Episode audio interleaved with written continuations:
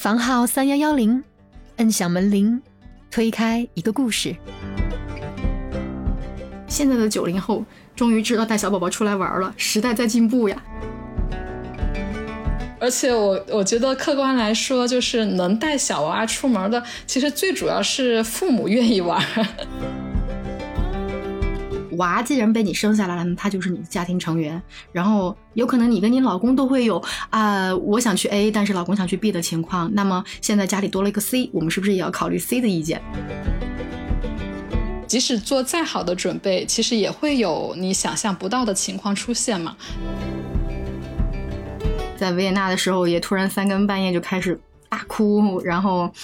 呃，反正反正就是这种突发事件还是挺多的嘛。然后顺便再把你的单反镜头给你摔了什么的，也是有可能的。要说困难，我觉得可能还不太记得住，更能记住的是，就是很感动旅途当中遇到的各种人的帮助。这样。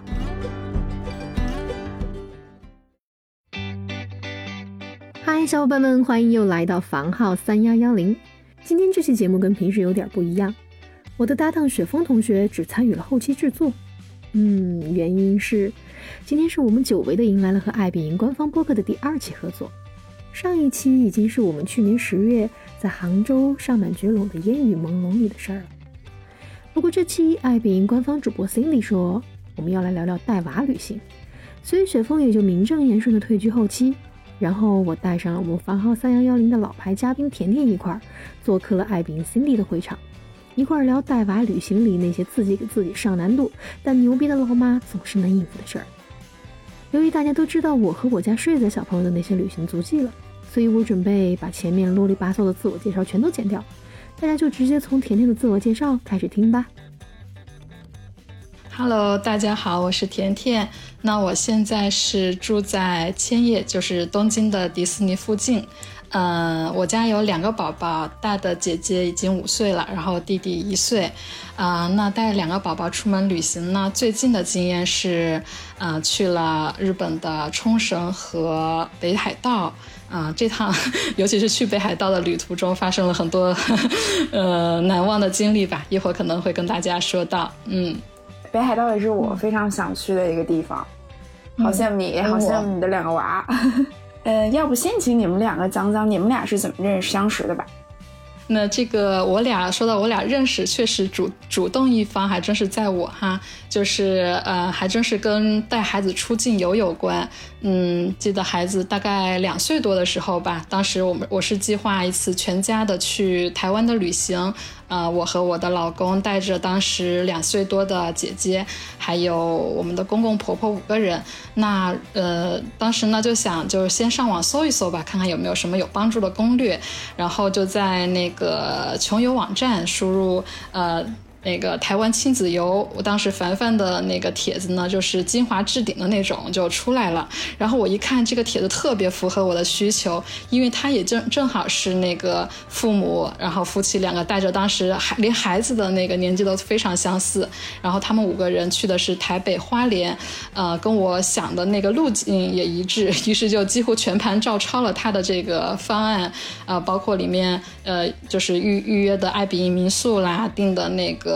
呃，包车的司机啦，就几乎全程是一致照抄。然后因为觉得，嗯，这个跟这个博主吧，就是实在是太感觉太投缘了。虽然都没有聊过天，没有见过见过面，但是就特别特别想认识。所以当时我应该是在你的那个文章下面留言了，是不是？凡凡，嗯，那个叫回帖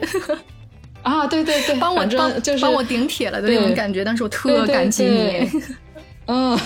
然后在之后呢，我应该就是呃，好像有关注了你，有写自己的公众号，对不对？然后就是也在你的加了你的公众号，再之后就呃，我们就微信加了好友，然后就这么认识上了哈，机缘巧合，就是之在之后就嗯，就感觉聊一下，发现特别聊得来，真的是特别投缘啊，然后现在就简直无话不聊吧，大概是这么一个过程。我我我觉得甜甜当时加我的时候啊，就是。感觉聊天就只是，嗯，哎，没事儿，我我我们就是，哎，相当于交流一下带娃的经验，咱们聊个天儿。结果聊着聊着，有人还跟我说，哎呀，呃，那凡凡，呃，我想做个民宿，应该怎么做呀？这种问题其实很少有人咨询的，你知道吗？这这这就这就是这是后来嘛，就是比如说后来已经当到就是房东小队长了以后，才会有更多人讲这种话题。然后那个时候来问我，哎，民宿该怎么做这样的话题，我觉得天哪，这个人我不把他拉下水，我都对不起艾比营啊。所以就一定一定得就是想办法让你一起来做房东。我觉得因为这个体验也很好嘛，所以当时就把你给拉下水了。对对对，确实是，就是呃，后面我也成为了我们爱彼迎的民宿房东，就是真的是多亏了这一趟那个台湾之行吧，因为在台湾的时候带着呃孩子父母全部都是呃去了两个城市，台北和花莲住的都是民宿。体验特别好，然后后面我也知道凡凡也在我们成都有自己的房子，是做这个爱彼迎民宿嘛，就向他请教怎该怎么做。正好因为我们当时住在大阪，呃，是自己的一栋二层小楼，像一栋有带院子的小别墅，呃，当时就我们一家三口住嘛，觉得房子还挺大的，就是想可不可以把多余的房间拿出来，然后做这个民宿。后面还真是做起来了，就是挺有意思的。反正，嗯，之后我们可以再细聊这些。相识经历大概就是这样哈，嗯。之前凡凡说过，就是他特别想打造的一个，就是妈妈能够非常省心就能带娃出游的一个房源。我觉得这个真的是妈妈才能做到的。然后我其实也去住过凡凡的家，虽然我没有娃，但是就是那个房间里面到处都非常贴心，比如说在比如厨房的那个柜子有边边角角的地方，它都会贴上小贴士，然后。说，请宝宝注意安全啊，不要弄伤自己啊！我觉得那些细节真的是只有妈妈才可以做到。对哈，你们俩都是我房客。对对对，其实我也住过凡凡家的民宿，就是当时还怎么说，就是呃，对对，都住过，就超级棒、超级贴心的，简直是我住住过最贴心的那个房子。呃，当时就没有带宝宝，但其实也是亲子旅行，我带着我的爸妈去了。去那个成都，对吧？然后住了你们家的房子，呃，真是到处真呃贴心条小贴士最多的一个房子。然后呢，就是你想要有什么，它都有什么啊，不管是做饭呀，或者说你就喜欢，对对，真的是百宝箱，你超级棒的体验，嗯，对。那我们夸完了凡凡，我们接下来言归正传哈，就讲讲说带娃出国到底是多大个事儿。嗯，就我我想要不先问一下凡凡吧，因为你五个月就是你家睡仔五个月大的时候你就带他出去玩了，你那个时候是怎么样的一个心态？为什么会敢于做出这个行动？嗯，其实那就是个误会，呃，事情是这样发生的，就是其实我第一次就是带他出国啊，那个呃，就是就是刚才我们认识的那个穷游网嘛。然后呢，他们就要，嗯，就是收到了一个金主爸爸的赞助，然后呢，就说可以赞助两个家庭带娃旅行的一个海岛游。然后我我之前也比较喜欢，就是在穷游网上写帖子嘛，就是还没有娃的时候就在写，但是哎，也从来没有得过什么赞助啊。然后。只是看到了那个就是报名信息，我就说那就报个名吧。然后结果报了之后之后，可能自己都忘了。然后呃，但是但是可能就是什么原因呢？就是虽然我写的不是特别的牛逼，不是那种什么呃常年蝉联精华作者的那种，但是呃就是可能有娃，然后还有时间去写的人确实不太多。就是不像我当时在产假嘛，所以很很就是很诧异的，居然就去发现自己被选上了。然后当时那个穷游论坛的那个编辑就给我打电话，然后他就。非常小心翼翼地问我，他说：“哎，你家宝宝去的时候，哎，有半岁了吗？”我我想了一下，我说：“嗯，五个月应该有了，因为他们也是有时间要求的嘛，不能说赞助你了，你你过几几年啊，不再去那种啊。”然后我就我就我就我就跟他说：“我说啊，可能有五个月了。”他说：“哎呀，我们倒是不限制娃的大小，有一只就行了，但是呢，要求必须是海岛游，也必须出境。”好，你知道，就是听到这种话的时候，你一般就会。胜负欲就就就就一下就来了，是吧？就就是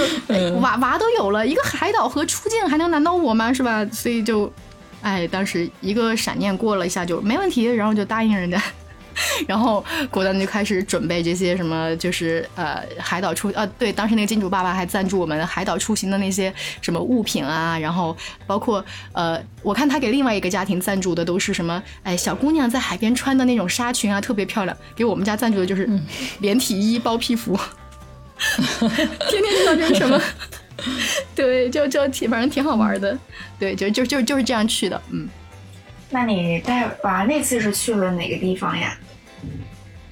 啊，嗯，因为要求海岛嘛，所以当时去的是泰国的苏梅岛。嗯，那你觉得就是那一次旅行，因为也是你的第一次带娃出去旅行，对吧？你有遇到什么困难吗？嗯，有。我我我觉得当时最大的困难就是如何说服外婆和奶奶。我感觉你这么说，感觉你自己 自己觉得轻而易举，压力不大，反倒是别人给你的压力，是吧？就是他们就会觉得哇，这么小怎么可以带出去呢？但是后来就啊，因为一系列的事情吧，就还是他们有一些改观，就是这样。那我想问问凡凡和甜甜，就是你们宝宝这么小就带他们出去看世界的目的是什么？就是你觉得嗯，能给娃带来些什么？可以请甜甜先说吗？啊，好呀，就是先接刚刚凡凡说的哈，他带着大概五个月的娃就去了海岛，呃，就旁人看都会觉得是一件就是啊挺挺难、挺不可思议的事儿，但是我觉得我挺能理解凡凡，就是像我们这种比较喜欢出去玩的人，那个带上孩子的话，就是不会太预设这个难度，对吧？凡凡就是觉得嗯，是自己带出来的孩子，就是。自己应该能 handle 住，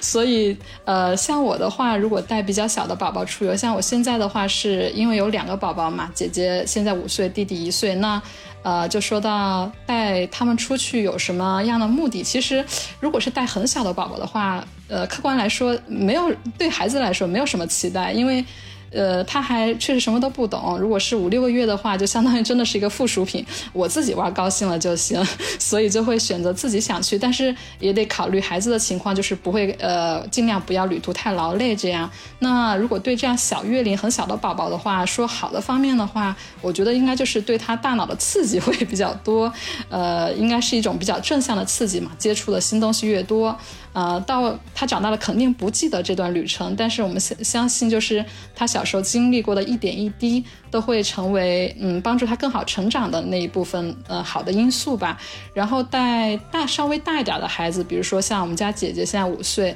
那我们在她两岁多去台北故宫呃去台北玩呃台湾玩，然后呃包括最近。那个去冲绳和北海道这样比较远途的旅行，嗯，那大家肯定都共识的一点就是，呃，带孩子多看看世界，扩大他的眼界。还有一点，我觉得就是，呃，旅途中总是会有很多不确定性因素，不像我们平时在家的生活嘛，肯定学校加两点一线，这样每天生活比较重复。那如果在旅途中会发生很多呃有趣的事啊，或者意想不到的困难之类的，那怎么样在呃？这些事情发生的时候，用什么样的事情去应对？我觉得是很就是活生生的课程吧。就举个呃举个例子来说哈，就是我们这次去北海道是在冬天，然后北海道冬天呢，就其实天气特别变幻莫测，就呃因为是日本的最北端嘛，就大风雪就很有可能就随时来临。那我们当时去的时候呢，就正好回程那天就赶上了大风雪，所以我们的航班就呃被取消了，而且是连续取消了。三天，而且当时是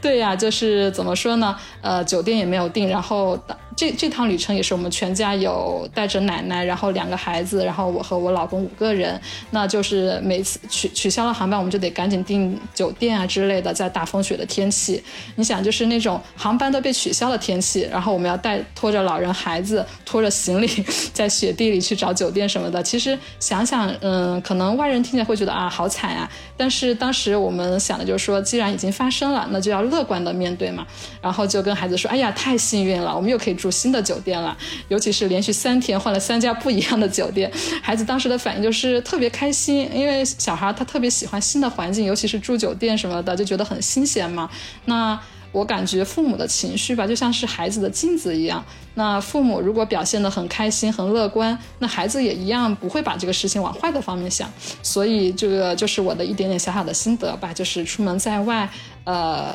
面对突发事件，我们能够乐观一些，可能也会带给孩子一些比较乐观的情绪，这样子的。嗯，先说到这里。嗯，你也说的太好了，就是如果是像你刚刚说的那种遇到那种紧急情况，我觉得我自己出去玩，我自己的心态都已经 hold 不住了，你竟然还能够 hold 住娃的心态，而且你刚刚说娃会其实。会觉得很开心。哎，这一点我觉得还挺有意思的，说不定让一些可能会对带娃出游很紧张这件事的家长们稍微舒心一点。嗯，对对对，就是，呃，怎么说呢？孩子其实真的像一张白纸，就是我们大人给他什么样的引导，他很容易就进入到你，跟着你的情绪走了。所以，呃，这也算一个小小的建议吧。带孩子旅行的话，家长一定要调整好自己的心态，呃，尽量积极一些、乐观一些。如果即即使遇到不好的事情吧，这样孩子也很容易就跟着你，就是 开心起来，呃，就不会有那么多预想的困难。嗯，一点小小的分享，嗯。嗯，而且我觉得这件事情可能还有一个促进作用，就是说哈，本来有可能甜甜你要是一个人跟你老公，你老公还是东北人是吧？要是你们俩在那儿，哇，就开始叽里呱啦的，太悲催了，怎么这酒店就就没了呢？好，然后结果带着娃，你现在不忙，我得先佛系一下，忍一忍，然后还能把自己心态调节好是吧？然后娃给你的就是反促进作用，其实是说不定还有这个。其实真的就是带着孩子的话，确实就像凡凡说的，就你很多时候你就想，哎呀，那个我现在如果太焦虑，那个孩子肯定也会被吓着。所以为了孩子的话，我们也会及时调整自己的状态。所以其实也是换个角度说，孩子也帮了我们很多，对不对？而且就是出门玩就是一个心情嘛。嗯，心情好了就觉得什么都是挺好的，呃，不用非得去什么有名的景点呀，只要心情高兴了，我觉得嗯，就是简简单单的旅行也都特别棒，嗯，尤其带着孩子哈，嗯嗯，我觉得我喜欢带孩子出门的原因，就是因为他在家里也一样一样的闹腾，一样的不好带，你还不如把他带出去，然后让他的眼睛看世界，哇，你就会发现这个娃怎么这么安静，多好呀。哇，原来是这样！真的刷你们俩的回答，真的刷新了我的认知。就是我可能印象比较深刻是，比如说，呃，我出去玩，然后在飞机上会遇到那种带孩子的妈妈，然后就孩子有的时候坐飞机可能会有些不舒服，孩子就会一直哭嘛。那在飞机那个很拥挤的环境上，然后妈妈有的时候就会变得很手足无措，甚至是觉得很不好意思，就是在那种。很尴尬的情况下，我就可能对带娃出游产生了的妈妈们产生了一种心疼、同情、同情。但其实实际不是这样的，对吧？摩拳擦掌了，甜甜，你先讲还是我先讲啊？你你摩拳擦掌，你来吧。这个事情，我觉得呃，我也有遇到过，嗯，就是我遇到过其他的娃在飞机上哭的这种情况。呃，但是我家娃不管是跟我坐十几个小时的飞机，还是呃就是短途的那种，呃睡不睡觉，我我都有一些办法可以操，就也不叫操控人家，这话说的多难听，就是。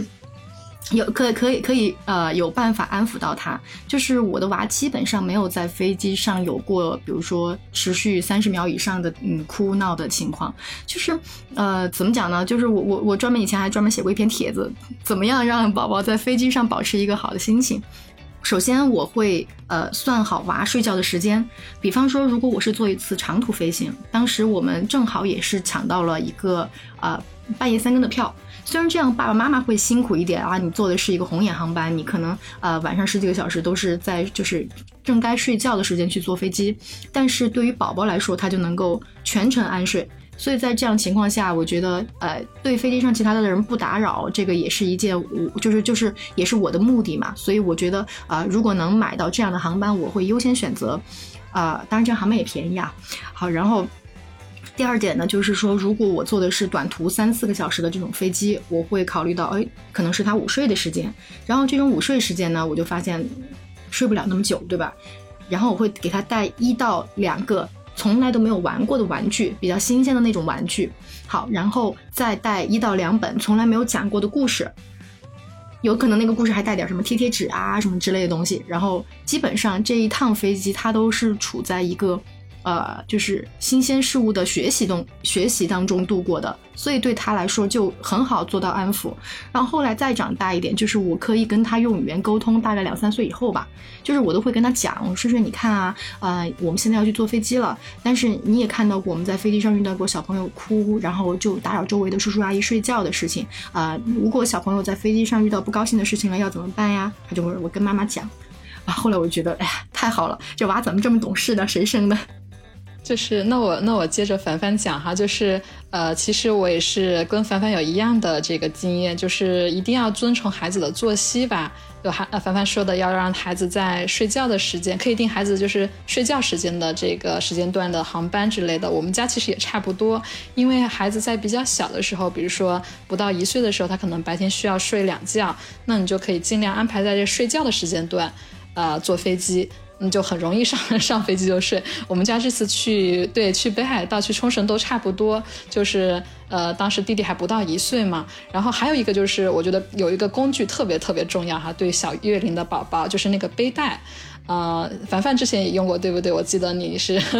对，就是把宝宝背在身上的话，对他特别有安全感。然后，如果你平时也很习惯用背带背孩子睡觉的话，那正好到了这个睡觉的时间，你背着他在飞机上，他也能就是安安静静的睡觉，这是非常非常就是有帮助的。然后另外一个，除了凡凡说的这个，呃，安排这个作息时间，然后带玩具，我还有一个小小的心得是，你可以，如果是已经能吃零食的小朋友的话，你可以给他带一些。小零食，就是我印象特别深刻的是，我们姐姐小的时候，呃，也是坐飞机，可能两三个小时。当时就是经常回国嘛，从日本回国，然后每次航班大概两个小时，啊，我就会给她准备那个有有一种叫小星星泡芙的这种小小零食，就是很小很小一个一个的，对对对，就是那种就是呃比较健康的。然后呢？就你呃给他一个啊吃掉，然后你再给他一个，然后慢慢吃。他这样大概 一罐零食，他能吃两三个小时都不厌烦的。所以就是做好提前做好准备吧，就这样的呃对，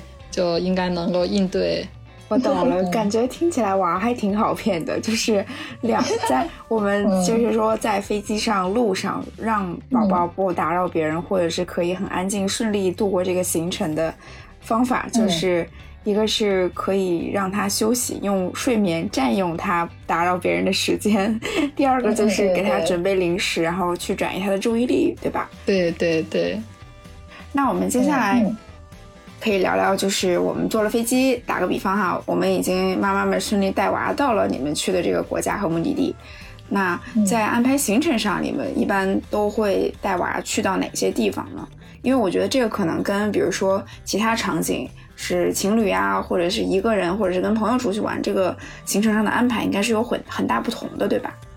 嗯，我我其实觉得我印象当中最深刻的这种带娃的行程，呃，我我我其实印象最深刻的是两个博物馆，呃，一个是台北故宫的一个，它叫儿童学艺中心，另一个是在美泉宫的儿童博物馆啊。我当时就觉得这两个博物馆真的就是对于一个小孩子来说，真的是。太美好的一个童年记忆了，但是虽然我不太确定他有没有这个记忆，但是，呃，就像刚才甜甜说的，其实旅行它可能就是，呃，把旅途中的事情都忘得一干二净之后，还在你生命中剩下的东西。所以我觉得这些东西多多少少是会对他有影响，只是我们现在看不到。呃，然后比如说当时我记得在台北故宫的那个儿童学艺中心，那个时候睡在一岁一个月。就是说他说话比较晚嘛，这个孩子，但是他走路走得早啊，所以那个时候他已经可以自由的在那个地里边走来走去。然后他干什么事儿呢？就是因为那个学习中心里面，它是相当于在故宫的。呃，台北故宫的下面两层相当于是一个地下，然后呢，呃，相当于参观完故宫以后，呃，带着小孩子的家庭路过那儿可以进去看看。我一开始还以为是个文创店呢，结果进去一看，哎，居然是个小博物馆。它里边有什么呢？就是比方说，他拿《清明上河图》做了很多很多个积木，然后小朋友就可以在里面搭积木，然后呃，他们可以自创。用《清明上河图》的桥和人物，然后让他们来走走看这个地方，就是在一个背景板下面啊，呃，在一个背景板上面能看得出来哦，现在这个人在干嘛？好，然后还有什么呢？比方说一个转心瓶，它可以自己让小朋友真的上手去转，但它是一个仿品嘛，就是你自己小朋友去转，就算转坏了，应该也赔不了多少钱那种。啊，然后还有就是呃，比如说它讲一些香料，然后它可以让小朋友自己去触碰、去摸。去看去闻，然后还有一些，就比方说故宫台北故宫不是有那个红烧肉的那个石石头吗？然后他就把那个石头做成做成了一个呃，相当于就是一个一个三 D 的动画，小朋友就可以假装自己坐在那块红烧肉上面，等等等等，就是有很多可以让小朋友亲临到这些故宫珍藏的展品上面去做一些啊体验的东西。然后我特别开心的是，他自己去就是转了转心屏去玩了这些积木，他同时还在那儿，就是他连自己中文都还不会说的情况下，他居然可以在旁边跟一些对日本小朋友无障碍交流。我当时我的我的惊了，我就看他给一个日本小朋友递递积木，然后日本小朋友也非常开心的接了过来，然后两个人还就是有互动。我当时，哎，要是我说我说让你妈妈跟一个日本阿姨都没法这样交流啊，你们真棒。所以当时就觉得。嗯，这种东西应该就是呃，我我我觉得可以带小朋友多去体验的地方，就包括后来我呃还有那个美泉宫也是，就是茜茜公主的以前住的那个宫殿，然后。对对，然后那个地方就是有那种小孩儿，就是他们那个时代的小孩儿玩的玩具，就比方说，呃，我们现在在中国有时候都会看到一些仿品，但是他们那个时候是就是真就是，啊，可能更精致的一些真品，然后那些真品的复制品拿来给小朋友在那个地方玩儿，然后他可以去体验这个宫殿里面那些小的刀、小的剑，甚至可以就是你们看过我的那个微信朋友圈的那个首页嘛，都是我给睡仔穿了一个特别长的他们的那个。宫廷礼服，对对对，然后那个头发长长的都快打到他的脚踝了，然后 就是就是可以体验这些，就是包括呃小女孩还可以在里面体验盘发，然后小男孩可以在里面去体验骑小木马，而真的是就是相当于那个时候的就是骑马的那种感觉，虽然那个马是非常小的一个道具嘛，但是就是这些东西就会让我觉得特别值得让小朋友去。就是我，我也是跟着凡凡的脚步去过这个故宫博物院地下一楼的儿童学习中心。那个，我就接着凡凡讲哈，就是，呃，对这个地方呢，我有一个小 tips，就是因为这个儿童学习中心本身是免费的，然后。如果就是因为小朋友他肯定逛不住那个上面的普通博物院嘛，我当时就是我和我我们全家都买好票进去了，但是孩子就是根本就看不下来，都要在地上打滚，然后就我就带着他去了地下，地下确实非常非常好玩，然后呃但是地下又是免费的嘛，就相当于我我买了那个正常的票就已经浪费了，所以就是给大家建议是，如果要去这个地方的话，呃必须要安排一个人陪小小朋友玩的话，这个人就不用买票了，就陪小朋友在地下。一楼玩好了，然后改天你再去这个地方会比较好。对，嗯，除了这个呃台北的故宫博物院，然后说带小朋友出门就是要怎么样安排行程嘛？啊，我的经验是，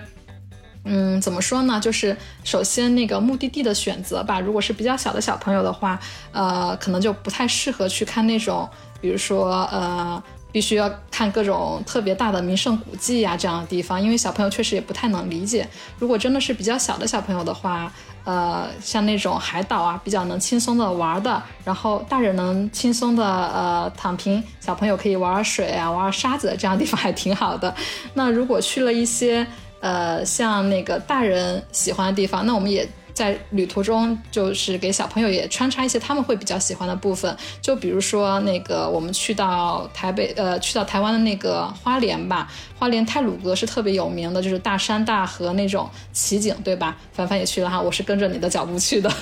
当时是大人们都特别特别满足，但是小朋友就觉得很无聊啊，就是看来看去没什么可看的。那那天行程之后呢，我们就当地的包车司机就带我们去了一个呃特别小众的，就是在网上估计都找不着的那种呃小小小的地方，就是呃一条小溪，然后有一一汪特别特别漂亮的绿色的那个溪水，然后就。在那边就是特别天然自然的地方，小朋友光着脚丫子下去踩水啊，然后跟大人 撩水啊，看小鱼，就特别特别开心。所以就是说，嗯，呃，就是大人和小孩喜欢的部分穿插着来吧，这样就是呃让小朋友也能体会到这个旅途中的美好。我是这样的这样的感觉，嗯嗯，对，刚刚甜甜甜刚好正好回答了我其实更想问的一个问题，就是。嗯，因为旅行行程安排中肯定会有一些取舍嘛，比如说有一些是宝宝想去的，我我估计可能妈妈们都会先以宝宝的需求为主，然后把对，但是同时有的时候，比如说我们出国就好不容易去一次，当然也希望能够满足一下自己一切想要打卡的地方，自己的愿望，所以就不知道妈妈们怎么在这个这两个需求当中做一个平衡。嗯，确实是哈，就是 Cindy 的这个问题，呃，就像我刚刚说的，如果孩子确实是太小的话，嗯，确实要考虑他能不能接受这个目的地。那我们可不可以就是让他再大一些的时候再去？比如说，呃，我特别想去欧洲啊，去法国巴黎啊之类的国家，那。呃，如果孩子太小，你带他去，一个是他可能也不太能那个感受到这个行程的美好。如果他大一些去的话，嗯，他就是能跟你一起去看这些比较好的东西的话，是不是也确实能值回那个飞机票那个票价？所以在他比较小的时候，呃，适当的对目的地有一些取舍，我觉得也是挺重要的。嗯，我也我也同意甜甜说的这种穿插这个行程，就是说。娃既然被你生下来了，他就是你的家庭成员。然后有可能你跟你老公都会有啊，我想去 A，但是老公想去 B 的情况。那么现在家里多了一个 C，我们是不是也要考虑 C 的意见？所以虽然是主观帮他考虑了，但是我觉得呃，不管怎么样嘛，就是我们只要一家人能够开开心心、非常和谐的把每个人都照顾到，呃，我觉得应该是可以值回票价的。对对，而且其实小朋友的那个。开心的点特别简单，对不对，凡凡？就是小朋友就是玩石头、玩沙子、玩水。然后有个小小的什么公园呀，有点秋千，就特别容易满足。所以就是像对我们去北海道的时候，啊，我本来就计划那个行程要去那个白色白色恋人公园嘛，就挺有名的一个景点哈。就是呃，之前我们没有孩子的时候也去过，就是公园里的布置特别呃那个地方布置特别漂亮，挺梦幻的，像童话一样。然后还有一些在工厂里可以做点心、做饼干呀、做巧克力什么的这样的，就觉得小朋友肯定会喜欢。但但当时就是确实因为这个天气原因嘛，就是没能出门太远。但后面我们就，但是北海道冬天去看雪就是去看雪的，对不对？小朋友那个。在这个我们平时生活在的城市的话，没有那么大的雪。然后当然到了当地的话，那到处都有雪，那就因地制宜，就到楼下的公园打雪仗、打雪人，就特别特别开心。就是怎么说？那虽然可能他没有白色恋人公园的那个印象，但是他把这个北海道的这个美丽的雪景也深深的印在脑子里。我觉得也是一个特别好的经历，特别棒。嗯，就是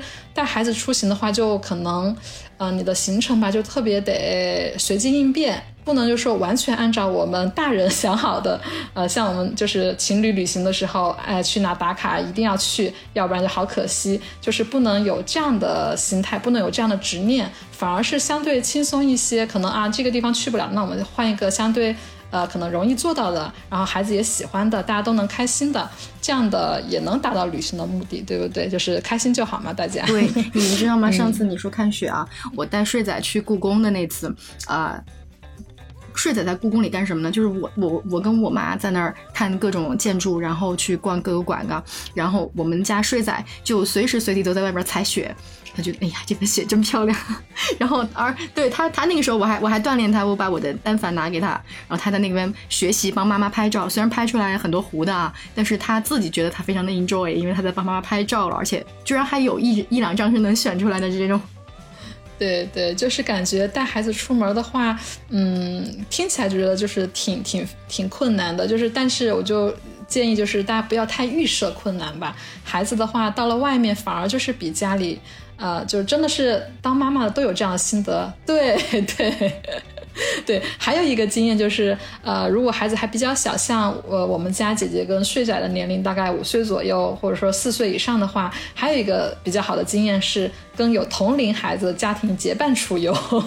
因为小孩子在一块，他们就非常容易玩到一块去。这样的话，就是给大人减轻很大的负担。尤其是如果比如说去去海岛，我就其实疫情结束之后，我就特别想约凡凡，约你们全家一起去海岛，孩子们能在一起玩，那我们就可以在旁边躺平了。要不然，如果是就带自己家带孩子去的话，孩子可能还会缠着你说啊，妈妈你陪我玩这个玩那个，反而达不到你就是出出游想要那个放松的目的。我感觉两位妈妈就是可能宝宝也比较听话，然后妈妈们确实经验十足。感觉呃，虽然你们带娃去过那么多地方，好像听起来都蛮顺利的，但是就是秉承着我锲而不舍的精神，我就想问问你们，有没有遇到过各自遇到过什么非常棘手的情况？你们又是如何解决的呢？肯定是有的。我我我我我们家。嗯，比如说在布拉格也，嗯，直接奔医院去了。然后在维也纳的时候，也突然三更半夜就开始大哭。然后，呃，反正反正就是这种突发事件还是挺多的嘛。然后顺便再把你的单反镜头给你摔了什么的也是有可能的。呃，但对，但但是但是但是呃，总的来讲，其实其实我我自己以前的播客里边有讲过，就是呃，我带睡仔在旅途中去，就是啊，因为他当时感觉上好像脱臼了，然后呢。我跟爸爸就赶紧把他搬去医院，但是在那个就医过程中，因为遇到的医生都只会说捷语，他们就是捷克语嘛，然后他们不会讲英文，所以当时我们就医遇到了很大很大的困难。但是呢，呃，也正是因为这个故事，所以后来，呃，就是呃，才就是让我让我体会到了很多，就是旅行当中帮助你的人，就是自己感到的那种珍惜。所以要说困难，我觉得可能还不太记得住。更能记住的是，就是很感动旅途当中遇到的各种人的帮助，这样，嗯，对，就是其实刚刚前半部分那个 Cindy 问我们那个出游的经验呀，我们说到就是在什么安排作息时间呀之类之类，呃，这是其实是就是结果可能比较好的部分，带娃出游必须有各种抓狂崩溃的部分，就是是客观存在的啊，那个。即使做再好的准备，其实也会有你想象不到的情况出现嘛。就像我刚刚说，我们在北海道不是被那个滞留了三天嘛，每天的情况都不一样。其实，那当天最惨的一次是第二天被滞留，第二天就是，呃，第一天是这样的，我们到那个车站要坐电车去机场，然后因为天气原因，电车已经停了，所以当天我们就直接就是没有去机场，然后。住了一天，那第二天的情况是，呃，我们已经到机场，已经上飞机了，我们前面的飞机都已经顺利的飞走了，但是等我们坐上飞机的时候，发现开始飘大风雪，然后心里真的是，呃，就欲哭无泪，然后在飞机上坐了两个小时。当时已经上飞机已经六点多了，然后在飞机上上坐了两个多小时，最后告诉我们说天气原因实在太恶劣，无法那个起飞，然后只好又下飞机。那当时就已经很晚了嘛，就是孩子们，呃，照我刚刚的说法，弟弟的第一觉已经睡完了，然后，呃，姐姐在飞机上已经各种零食玩具已经都玩了个遍，然后下飞机，但是下飞机的话，并不是说下飞机我们马上就能回到那个市里的酒店什么的，下飞机之后呢。呃，就是交交通系统几几乎已经瘫痪了，电车出电车就是当时停了，然后出租车的队伍就超级超级长，根本就是感觉排个两个小时吧，可能都排不到，啊，这种情况下真的是，嗯，心里是无比无比的崩溃。所以像这种情况，我个人的建议哈，就是说，如果你冬天要去北海道这种 可能会遇上极端天气的这样的地方目的地的话，像凡凡这种一拖二的模式，还是呃呃，像凡凡这种自己一个人带孩子的模式，还是比较呃，就是挑战比较大的最。最好是跟家人一起，这样就是能互相帮忙。那当时我们的情况，嗯，还好吧，就是是全家一起出游，有三个大人，我我和爸爸和我和我们家爸爸还有奶奶，然后带两个孩子。那就是奶奶就是能一直就是刚，因为我刚刚说的背带，一直把孩子背在身上，一直安抚弟弟。然后我和爸爸就对付姐姐一个人。呃，不停的可能讲故事啊，拿出 iPad 看看电视。就平时可能在家你不会让他看那么多电视，但是当时那种极端情况下，那安抚住孩子是第一位的，不要让他情绪崩溃，然后伤害自己也打扰到别人。所以其实旅途中真的是会出现很多很多极端的，就是你不可控的情况。但是，嗯，对对，各种各样的意外吧，但就。呃，心里即使再再崩溃，但是在孩子面前也尽量保持冷静，然后尽量想解决问题的办法。呃，就怎么说呢，总是会过去的。然后关于刚刚那件，就是在机场就是呃被迫下了飞机的后续，我们几乎是半夜十二点才到了当天新订的一个酒店。然后孩子平时都是八九点就睡觉嘛，但是到十二点，呃，当天也扛到了那个时间。呃，反正最后。嗯，也算是怎么说，没有出现太大的问题吧。就呃，也也有温暖的酒店住下了。然后第二天开始又是生龙活虎的一天，就是对对，就是嗯，再再大的困难，只要就是呃父母能够稳住，总是会过去的。嗯，然后现在谈起来都是一些啊难忘的难忘的经历。嗯嗯嗯，我也是这么觉得。其实你你这么说，我还想起来，就是我们小的时候，就是就是在那次呃在台北的时候，我们全家人他们就是我我我妈他们突然都说他们想去逛诚品书店，然后噔噔噔噔就就全部跑进去了。好，然后睡仔就妈妈我饿了，呃那会儿应该还不会说话，反正就开始用他的哭声或者怎么来表达他要吃东西。然后你知道，就是全家人都在里边的时候，然后我就一个人在外面想找一个地方喂他辅食，结果就发现没有地方可以坐。然后最后我们是找了一块在嗯那个台就是街边的石头台阶，然后就把他抱在那儿坐下，然后我在旁边蹲着喂他辅食，然后我就来来回回的这些人的眼睛当中，我都能看到同情。但但真真真的就是这个才是旅途。我觉得如果一帆风顺，那可能就不是旅途了。所以让他从小经历一下这些东西，他知道，呃，可能虽然他可能看不懂眼神里的同情，但是我觉得他能够知道，这个就是旅途当中没办法，咱们没有地方可以吃饭，我就必须坐在一个石头台阶上吃饭。这个这个这个就是经历，我觉得也蛮棒的。对，有能按时吃上饭已经很不错了，妈妈已经准备的很充分了。我觉得，就是出门在外就不能讲究太多。就感觉嗯，基本的这些呃吃饭睡觉能够满足了，呃，对环境啊什么的就相对就要求低一些。这样的话，呃，我感觉就心理预设不要太，就是什么都计划太好，这样反而能玩的比较轻松吧，嗯。对，我觉得妈妈们真的也是太棒了。我可能就是凡凡说的，在路边投来同情目光的路人。但是我今天才知道，原来妈妈们心里这么强大，他们根本没有把这种同情放在眼里，觉得自己全部都能够解决。对。那我接下来就想问问，就是。嗯，你们带娃去过这么多地方嘛，然后也带娃去体验过那么多世界上很美好的东西，我就想问你们，呃，有没有在娃后面，可能他们回忆起，或者是某突然有的时候会说一句话，回忆起那次的旅行，让你们觉得，哇，我带娃去过那个地方，真的太值得了，有没有这样的瞬间？有有，虽然以前很小，但是有，他会告诉我，妈妈，我还想去北京，妈妈，我还想去平潭，呃，就是福建那个平潭，然后妈妈，我还想去哪里哪里。就是包括他自己会看着我小时候给他拍的那些视频，然后自己在那咯咯咯咯笑一半天，反正挺好的。我觉得他他会，嗯，就是可能不能够自己马上回忆起来哦，我小时候去过哪些哪些地方。但是当他看到那些照片，或者他自己突然想到了呃他曾经发生过的某一件事情的时候，他还是会去，比如说最近的一次旅行，他就会提出来，妈妈，我还要去哪哪哪，就是这样。对，就是确实是孩子感觉，我们觉得孩子很小嘛，很多事情不记得，但，嗯，他可能不会记得整个事情的全貌，但是其中的一个节点或者是一个什么样的画面，呃，在你遇到类似的情况的时候，就会从他的脑子里蹦出来，他就会说到这件事情，然后当时你就会觉得哇，好神奇啊，小朋友就就真的还记得，所以就真的不像是有些人想的，孩子太小了带出去有什么用呢？但嗯。我觉得这些都是他生命中很重很重要的闪闪光点吧，嗯，我觉得还是很有意义的，对吧？嗯，严重同意。嗯嗯，所以妈妈们其实也没有想说很急功近利的让娃娃可能在旅途中一定要学到什么，而是希望带给他们快乐，然后在生命里留下美好的记忆就可以了，是这样吗？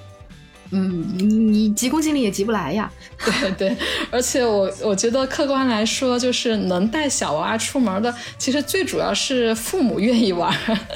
就是真的是父母喜欢玩了，然后父母想要先嗯想要一颗想要远游的心得到满足了，然后才能来说啊，我孩子带出去，呃，他会就是有什么样的好的感受，其实是属于一种像副副产品衍生品。呃，父母的那个想要旅行的心得到了满足，顺便吧，孩子见见到了美好的世界，我觉得是这样的，不是说啊，我一定要让他看世界，我才计划这次旅行，肯定是全家的需求得到满足，才是一次比较好的旅行吧，我觉得，嗯。呃，我我我刚才就是 Cindy 不是问我们说这个旅行的压力嘛？就是我说啊，有的是来自外婆和那个奶奶哈。其实我们家外婆奶奶已经非常的开明了，我觉得跟甜甜他们家的奶奶是一样的。但是就是你在路上还是会遇到很多路人甲乙丙丁，然后他们就啊，你家宝宝这么小，你带出来也太不负责任了吧？什么我们家宝宝八个月都没有带出来，然后我都会怼回去，你们家八个月都不带出来，你才不负责任。然后在。在在在，就是我我记忆特别深刻的就是有一次我在啊布拉格，当时下飞机的时候，然后就有一个人当时在那个摆渡车里边就跟我说：“你们家人是没人帮着带孩子吧？”我看着他确实他也是挺同情我的那种，不是真的来说风凉话的。然后我才说：“哎，是的，是的，我们就是迫不得已才把孩子带出来的，你同情一下我吧。”好，然后嗯，但但但实际上我的内心其实是有点不高兴的，就觉得哎，怎么一路都是这种哈，我也就就不解释了。但是呢，就是后来我们不是嗯一路走到那个 C K 小镇嘛，就是那个克鲁姆呃克鲁姆洛夫那个那个小镇上，然后当时我们正在就是街上找吃的，就看到了一个中餐厅门口就挂了一个呃可能是一个什么反正挺有中国标志的一个什么东西，然后呢就有点吸引睡仔的目光，他就拉着我就往里走啊，然后那会儿他其实走路哎还不错了，然后刚迈步。就遇到一个说普通话的中国老爷爷，那个，然后聊着聊着才发现，哦，原来这位老爷爷是一位我们不管不知道是中科院还是工程院的院士。然后呢，那个老爷爷就说的是，哎，现在的九零后终于知道带小宝宝出来玩了，时代在进步呀。于是后来我回家，我就把这句话翻给了我妈听，翻给了奶奶听。然后从此以后，我们家外婆只要是要出去玩，都跟我说：“哎，这次我们跟谁谁谁他老年团啊，啊，要不然我把瑞瑞带去。”我说：“别别别，你儿别给人家添乱了。”但是就这种观念嘛，就是说在他们老一辈里边，也其实是就是就是会有改观的这样。嗯，对，其实就是。呃，可能一开始，呃，爷爷奶奶呀、外婆他们会不太理解，但确实用一些那个活生生的例子 告诉他们，他们也会慢慢改观的。确实是，我不像凡凡，好像出门带孩子出门会遇到那么多，呃，有色眼镜什么的，呃，经验，嗯，这方面的不是很多。但我自己的感觉就是，嗯，我的孩子，我只要我能够那个。呃，就安排好他的作息，掌握好他的这些生活中这些规律，都不是很大的问题。对，其实我也是，呃，第一次带孩子出远门吧，大概是我们姐姐大概半岁六个月大的时候，呃，当时是从日本回国，嗯，那就是也是自己一个人带回去的。当时就是上上飞机，呃，咬了奶嘴开始睡觉，然后下飞机。呃，背着他在身上，然后推着很多行李，然后回国之后去呃，经过上海呀，然后回到自己的老家之类的。嗯，怎么说呢？小朋友在带在身上，只要就是，嗯，能够就是让他知道妈妈是一直在他身边的，能够好好的安抚住他，然后他其实是会用他的眼睛来看这个新的世界，然后不会给你带来那么大的问题吧？我觉得，嗯嗯。可能就是也跟你在日本有关系嘛，就是说，呃，我我看到很多海外的人，呃，就包括还有韩国人，他们在国外也是，就是一个家庭可能一个婴儿车推三个娃，最小的一个还抱在怀里的那种，可能就三四个月一样的出来玩，然后而且只只有爸妈两个人，我当时觉得太佩服了，我们这算啥呀？对对，首先就是自己不要太预设困难，然后就是。嗯，做好准备，然后呃，因为还有比我们更厉害的好孩子孩子的作息，然后那个行程中加入一些孩子会喜欢的元素，嗯，相信一定会是一段快乐的旅行。我想，嗯嗯，总结的太好了。我也想请两位妈妈再给一些计划，可能在疫情之后想要带娃旅行的家长们一些建议。首先，我先问一下目的地的选择上吧。大家可能刚刚已经推荐了一些，呃，各地会给就是专门设计给娃的这种博物馆之类的体验的地点和项目。那还有其他的刚刚大家没有提到的一些目的地推荐吗？因为其实我是觉得去哪儿都好，嗯。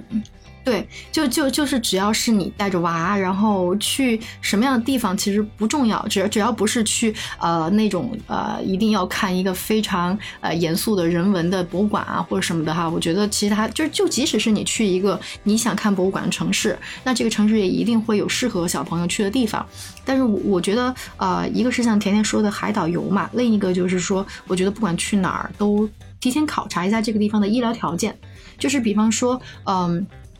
我记得当时我第一次带娃去苏梅岛之前，我就首先考虑过这些海岛。我我当时选择海岛的，呃，就是原因很重要的一点就是苏梅岛的那个医院，呃，我看了攻略还不错。然后呃，就是说无论怎么样，我都有一个后后背嘛。然后我记得当时我们在捷克的时候也是，就是说我选的地方除了 C K，但是 C K 我们只待一天，而且它的周围就是说我们即使遇到突发状况，也是有可能就是尽快到附近城市的医院去的。然后其他的地方，我觉得就是包括维也纳和布拉格，我都就是就包括我的住宿，我都会考虑到离医院的距离啊，等等等等。然后。几家医院的这种就是选择，我觉得现在因为网上不管是那个 LP 还是啊，就是一些穷游网站啊，他们的那些攻略锦囊，其实对于这些医院的就是分布点都是啊一目了然的。我觉得可以先考虑好这种就是你需要的东西，然后再嗯选择你去的城市这样。啊，对对，就是刚刚凡凡也说到，就是医院方面的事情嘛，那。呃，关于这点的，我有点点补充，就是如果是出出境游的话，大家嗯可以提前买好就是保险，对不对？保险我觉得特别有必要，因为就是出门旅行真的是你不知道会遇到什么样的意外。呃，我们家当时。啊，还不是带孩子，就是我，呃，我我和我老公去泰国普吉岛旅行的时候，啊，我老公下那个下海浮潜，然后腿就被那个珊瑚礁割破了。当时到那个当地附近的那个就是涉外的那种医院嘛，就收费特别贵，就是肯定给你就缝了几针这样的。啊，我记得合人民币大概得花两千多吧，超级贵。嗯，当时正好我们就是比较幸运嘛，准备好了保险，所以就是全部都报销了。所以如果是要海外旅行的话，不管是大人还是宝宝吧，把这个保险准备好是特别重要的。然后，呃，还有一个小建议就是说，如果是带，比如说已经三四五岁以上的宝宝，就稍微比较懂事的宝宝出境游的话，嗯，可以提前做一些功课。比如说当地，如果你们计划去一些比较著名的目的地呀，可以提前在家里就是给他讲一讲相关的一些知识，看看相关的一些节目啊什么的，让孩子保持比较高的兴趣。然后去了之后呢，他肯定会，呃，就是。看到想象就是呃想象中的东西的话，肯定会觉得非常兴奋，觉得不虚此此行吧。嗯，好的，那最后问一下你们自己，就是甜甜好，最近带了娃去了北海道，对吧？那你之后有什么，比如说带娃的旅行的计划吗？比如说会不会去到一些日本境外的地方？啊，对，就是如果呃开放就是出国行的话，确实。呃，刚刚就是反复也提到海岛游嘛，就是我个人还是比较喜欢去那个海岛，就一个是比较放松，带孩子去的话，孩子也可以玩水、玩沙子，全家都会比较轻松。然后另外一个呢，就是呃想去欧洲吧。呃，小朋友，呃，我们家姐姐就之前看小猪佩奇的时候，不是英国的动画片嘛，里面就会出现小猪佩奇一家 出门旅游去法国呀，看到埃菲尔铁塔呀，啊之类之类的，就是已经在家跟他说过很多欧洲的一些著名的景点，就就相当向往那种的。所以如果是开放的话，就也会过去看一看。当然就是也会跟私下跟再跟凡凡或其他朋友约一约，这部分凡凡可以来说一下哈。啊，我肯定是首先去东京找你呀，你们家我肯定要来蹭住的，对吧？就在迪士尼旁边，我不来，我干嘛呢？对对，必须必须，欢迎欢迎，我太期待了。嗯，那菲菲你呢？你是不是已经迫不及待想带娃出去玩了？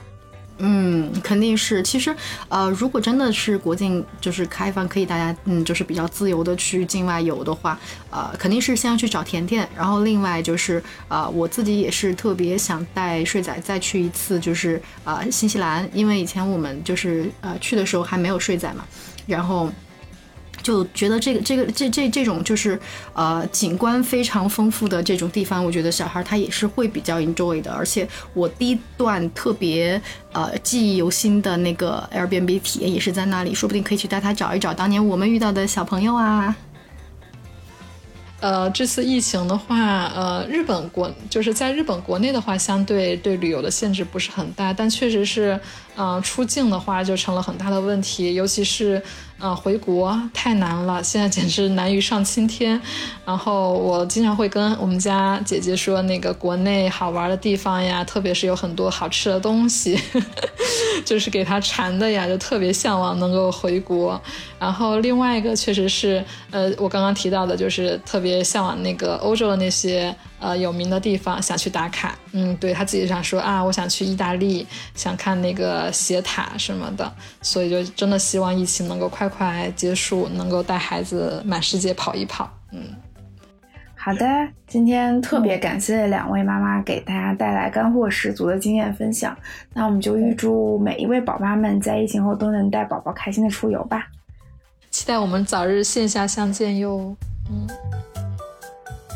今天这期虽然是去爱彼迎的官方播客《气垫床与早餐串台》，但喜欢的小伙伴们也别忘了订阅我们的房号三幺幺零哦。我们下期再见。